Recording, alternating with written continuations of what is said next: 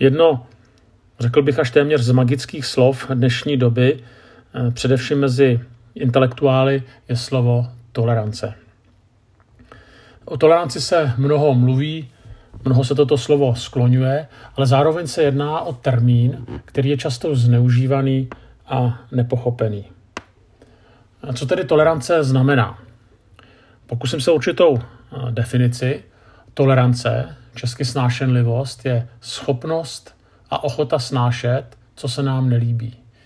Již ze eh, samotného významu slova plyne, že abych mohl něco nebo někoho tolerovat, musím s ním nesouhlasit. Pojem tolerance tak vždycky obsahuje záporné hodnocení toho, co tolerujeme. O příjemných nebo cených věcech ho nikdy nepoužijeme. Když to zkrátím, tak eh, vlastně tolerance znamená nesouhlas. Že ten problém v dnešní době je, že jaksi pro mnohé intelektuály eh, je jaksi jakékoliv hodnotící tvrzení nesprávné. Jo? Jako kdyby existovala jediná jistota, a to je jistota, že žádná jistota není. Když eh, někdo o něčem řekne něco absolutního, tak je považován za hlupáka, za člověka, který vidí věci černobílé. Problém je v tom, že skutečně v tom současném populárním slova smyslu se právě posunul význam slova tolerance a běžné použití tady toho slova znamená přijmutí všech pohledů jako pravdivých s tím, že ani o jednom neřeknu, že je špatný. To znamená, že budu velmi opatrný na jakékoliv hodnotící tvrzení. Jo, protože, jak jsem už říkal, takový ten postmoderní étos je, že jestliže je nějaká jistota, pak je to jistota, že žádná jistota není. A pokud není žádná jistota, tak nemůžeme nic hodnotit. Můžeme jenom vlastně rozbíjet jistoty. To znamená, v tomto posunu potom tolerovat znamená souhlasit. že tolerantní člověk je ten, kdo prostě souhlasí. A naopak, již samotný nesouhlas s jiným názorem znamená vlastně, že jsem netolerantní. Když eh, naznačené čas, myšlenky přeneseme do třeba eh, diskuze mezi církvemi, nebo se tomu říká ekumenická diskuze, tak eh, potom platí takové kliše, nehledejme to, co rozděluje, ale to, v čem spolu souhlasíme. Nedávno jsem byl na nějakém aktu smíření, bylo to u, u, kvůli výročí na u bitvy na Bílé hoře. A když říkám tenhle ten podcast, tak je rok 2020, eh, takže je to 400 let od uplynutí bitvy na Bílé hoře a teďka tam stáli eh, příslušníci různých eh, církví a modlili se tam spolu a hovořili o toleranci. Já si myslím, že na jednu stranu je tohle to dobře, pokud nehledáme to, co rozděluje, ale to, v čem spolu souhlasíme. Na stranu druhou, tenhle ten princip sobě má nebezpečí. To nebezpečí je v tom, že se posouváme do roviny, že se vůbec nebavíme o věcech, v kterých prostě jsme odlišní. A nebo když předstíráme, že oblasti, v kterých jsme odlišní, tak jsou pouze druhotné a jsou nepodstatné. Jo, takže mezi třeba křesťany a muslimy to znamená, no hlavně, že máme stejného Boha, což je teda pro mě otázka, ale jenom jeden Bůh, tak uh, to stačí. Jo? A tak vlastně je to jedno abrahamovské náboženství, takže jestli je to judaismus, islám nebo křesťanství, teď na tom zase až tak úplně nezáleží. Hledejme, co nás spojuje a to je uh, ten Bůh Abrahama, Jakoba a Izáka. Uh, jenže když se podíváme zpátky do ekumenické diskuze nebo do diskuze mezi církvemi, tak najednou zjišťujeme, že ta realita je taková, že ty různé denominace nebo církve tak jsou nejenom jiné, ale jsou v mnoha ohledech zásadně jiné. A ta jinakost nebo odlišnost je tak velká, že to, co je v jedné církvi naprosto základní, anebo přinejmenším velmi důležitý článek víry, tak v té druhé zase takový klíčový eh, článek to není. No já dám nějaké příklady, jo? protože hodně se mluví o toleranci nebo o, o jednotě mezi katolíky a protestanty. Jenže prostě podle katolického učení prostě platí, že katolík nesmí běžně přijímat večeři páně u protestantů.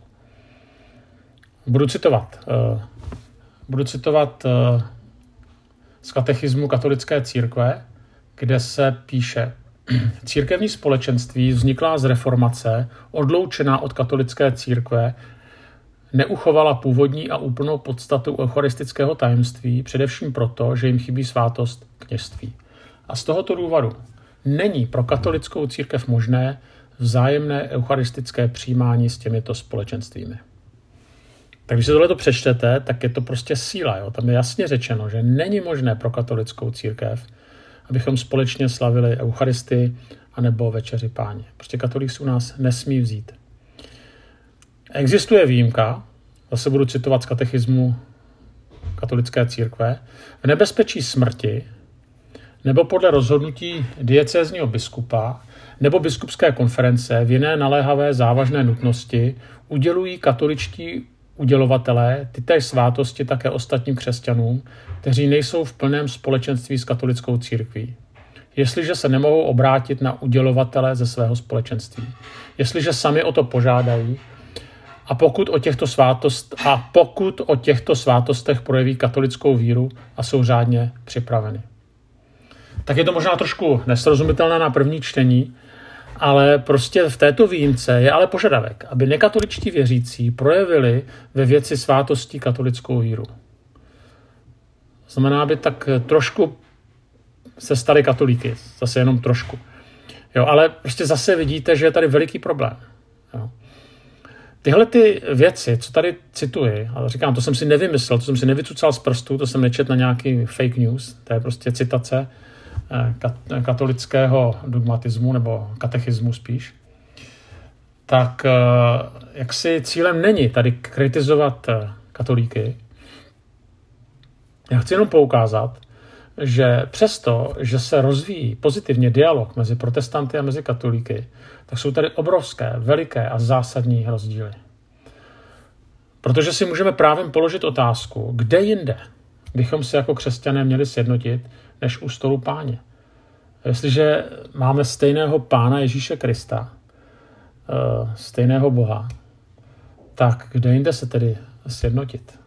A jak je vidět třeba podle toho katolického, podle katolické nauky, ano, podle katolického uh, katechismu, tak to prostě nejde. Jenže, abychom neskončili jenom u rozdílů mezi katolíky a protestanty, tak rozdíly jsou i mezi protestanty. Například v textové kritice písma. Prostě ne všechny protestantské církve věří tomu, že Ježíš Kristus jako skutečně historicky doslovně vstal z mrtvých. Nebo v ordinaci žen. Prostě v některých eh, protestantských církvích to možné je, v některých to možné není. A pak jsou tady jiné, které jsou poměrně zásadní oblasti. Já neříkám úplně klíčové, ale prostě poměrně důležité. V otázce křtu se s některými neschodneme. Jo? Někde můžou křtít jenom děti, děti a dospělé a někde jenom dospělé a není možné křtít děti.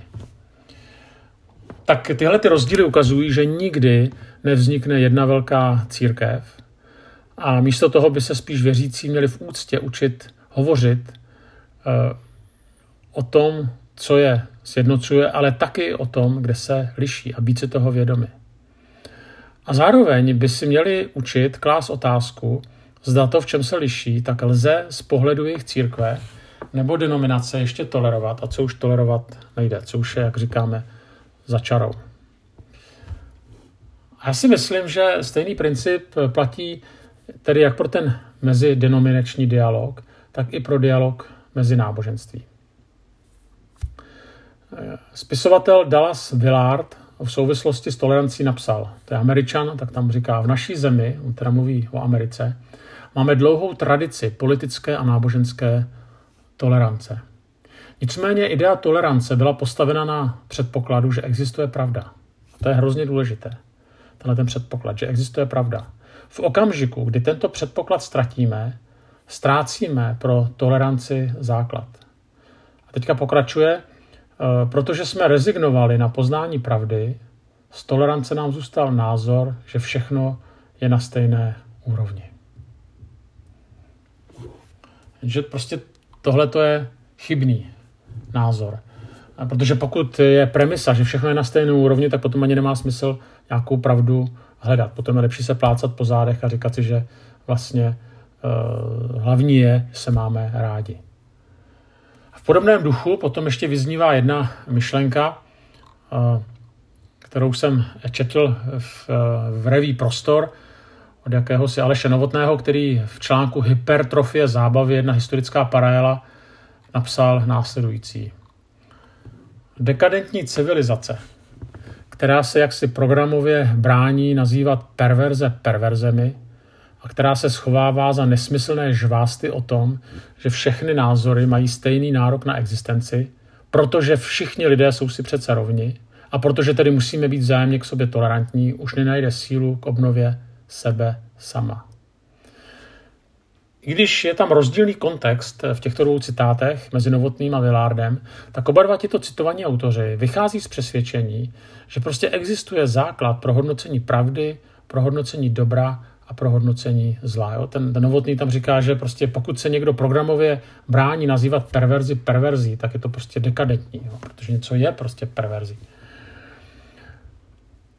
Eh, a právě eh, tímto se liší, eh, tímto se lišíme od jakési postmoderní, nebo chceme lišit od jakési postmoderní nebo postpravdivé rezignace na hledání jakéhosi společného základu pro naše životy, pro náš jazyk a tak dále. Jo, pro, naše, pro nějaký základ, který by určoval, na základě čeho můžeme posuzovat určitý sdělený výrok, který si klade nárok na pravdu. A tak, jak jsem už říkal, tak tolerance je možná jenom tehdy, když právě víme, že se lišíme. A když víme, že to, v čem se lišíme, tak je potřeba tolerovat. Hmm. A najít nějakou společnou řeč, a nebo ji nenajít, ale prostě se tolerovat. Ale rozhodně tolerance není, že se plácáme po zádech a říkáme si eh, prostě, že vlastně nějaká pravda nebo nějaké hodnotící, hodnotící kritérium neexistuje. A nebo když skončíme jenom konstatování, nehledejme, co nás rozděluje, hledejme, co nás spojuje. I to je jaksi příliš laciné. Já bych spíš řekl, nebojme se toho, co nás spojuje. Nicméně eh, ještě bych chtěl povídat eh, chvíli o určitých předpokladech, abych tedy mohl být tolerantní. No, první věc je, že tolerance znamená určitou dávku velkorysosti a schopnosti unést druhého bez toho, abych jim pohrdal nebo dehonestoval. Jo, když mluvíme o toleranci, tak potom se nacházíme mezi dvěma extrémy.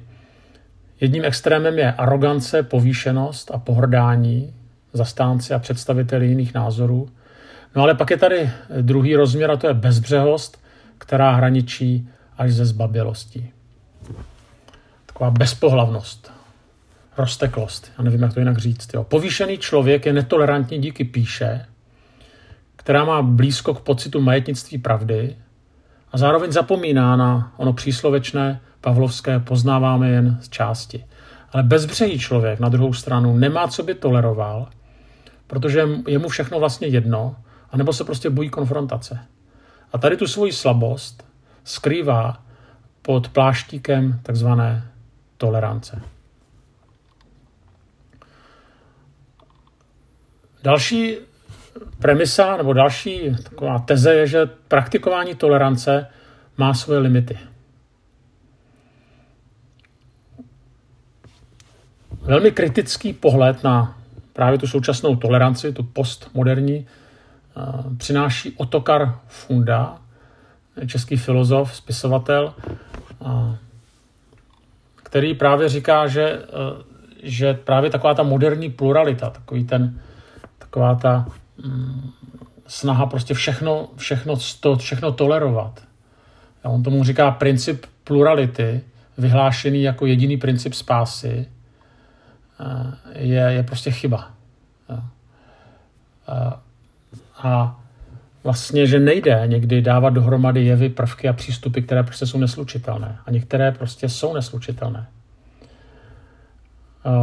A pokud hovoříme o limitech tolerance v křesťanském kontextu, tak je potřeba vnímat, že prostě jsou oblasti nebo i dokonané skutky, které prostě jsou neslučitelné s Ježíšovým učením a s křesťanstvím vůbec. A tady je potřeba nazývat věci pravým jménem, ale projevit vůči nim i netoleranci a nesouhlas.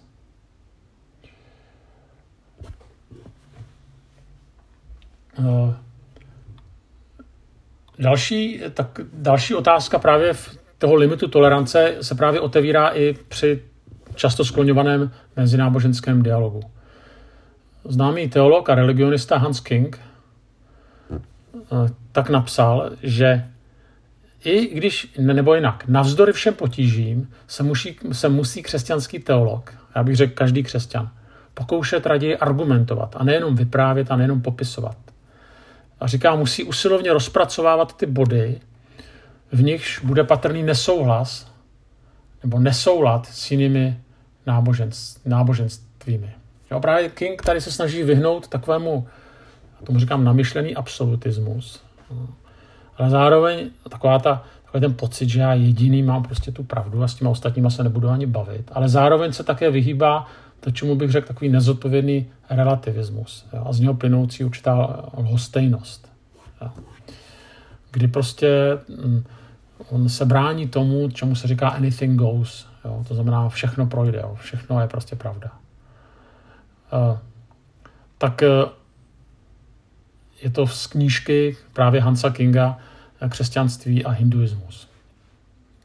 Další věc, která je důležitá pro toleranci nebo netoleranci, že právě určitý nesouhlas neznamená odmítnutí nositele jiného názoru. Že prostě vždycky musíme tyhle ty věci oddělovat a to, že někdo jiný eh, prostě eh, je nositelem jiného názoru, neznamená, že je to hlupák, že je to tupec, že to je nutně liberál nebo naopak fundamentalista. Myslím si, že jsme výborní, aby jsme takto lidi hnedka zařadili zanálepkovali, ale potom končí jakýkoliv rozhovor. Já jsem tohleto zažil takový jako takový magnuchartu netolerance, když kdysi tady do Čech přicestovala, už je to dlouho, už je to x let, tak nějaká skupina Američanů, kteří chtěli diskutovat o takzvaném inteligentním designu na tu konferenci přijelo asi 700 účastníků ze 18 států a e, byli tam tedy ty nosi, ti, kteří tvrdili, že e, svět stvořil Bůh a dávali to pod tu nálepku inteligentní design. A jak si můžeme s tím souhlasit nebo nesouhlasit, ale to, co bylo zajímavé, že tu schopnost v vozovkách otevřeného dialogu a netolerance právě Eh, ukázal v Čechách známý evoluční biolog Jan Zrzavý, který v časopisu Respekt eh, napsal článek eh, Designéři nad Prahou a říkal, že, se, že dochází k ideovému běsnění, že v Praze se sejdou různé sorty bigotů a ignorantů. A byla to, byla to ubohost, protože ten člověk tam měl přijít a měl s nima diskutovat. A pak ještě jeden muž, nějaký Stanislav Mihulka z Biologické fakulty jeho České univerzity, tak ten o, tomto, o této akci napsal Pražský sabat inteligentních designérů a pastička na misi. Na myši. A znova říkám, jak si to, že někdo má jinou teorii, jak vznikl svět, je v pořádku, ale eh, tady prostě bylo vidět, jak tito muži a další Češi prostě se ani neodvážili do toho kotle jít, obhajovat eh, tedy svoje názory proti, té, proti této partě v vozovkách blbečků a možná se báli, že by prostě neuháli svoje názory. Já nevím. Na druhou stranu, ti lidé, kteří obhajovali inteligentní design, tak byli lidé, kteří studovali v Cambridge, v Oxfordu a na dalších univerzitách, tak asi úplně tak hloupí nebyli. Myslím si, že to je ten náš někdy problém, že místo toho, aby jsme mm, projevili toleranci nebo netoleranci, tak prostě nebo smeteme nositele jiného názoru a tím vlastně diskuze končí. Poslední myšlenka je, že křesťanská misie není netolerancí. V poslední době, a nejenom v poslední době, je dobrým trendem, že se někteří křesťanští představitelé, intelektuálové snaží o dialog s židy, s muslimy, snaží se porozumět ateistům. Určitě je to hezké, tady ten trend otupuje různá napětí, která prostě vznikají často právě z nedostatku komunikace a z toho plynoucích předsudků. Na druhou stranu tento fakt by nás neměl vést k rezignaci na svědectví o Kristu a k rezignaci na misi. A e, vlastně e,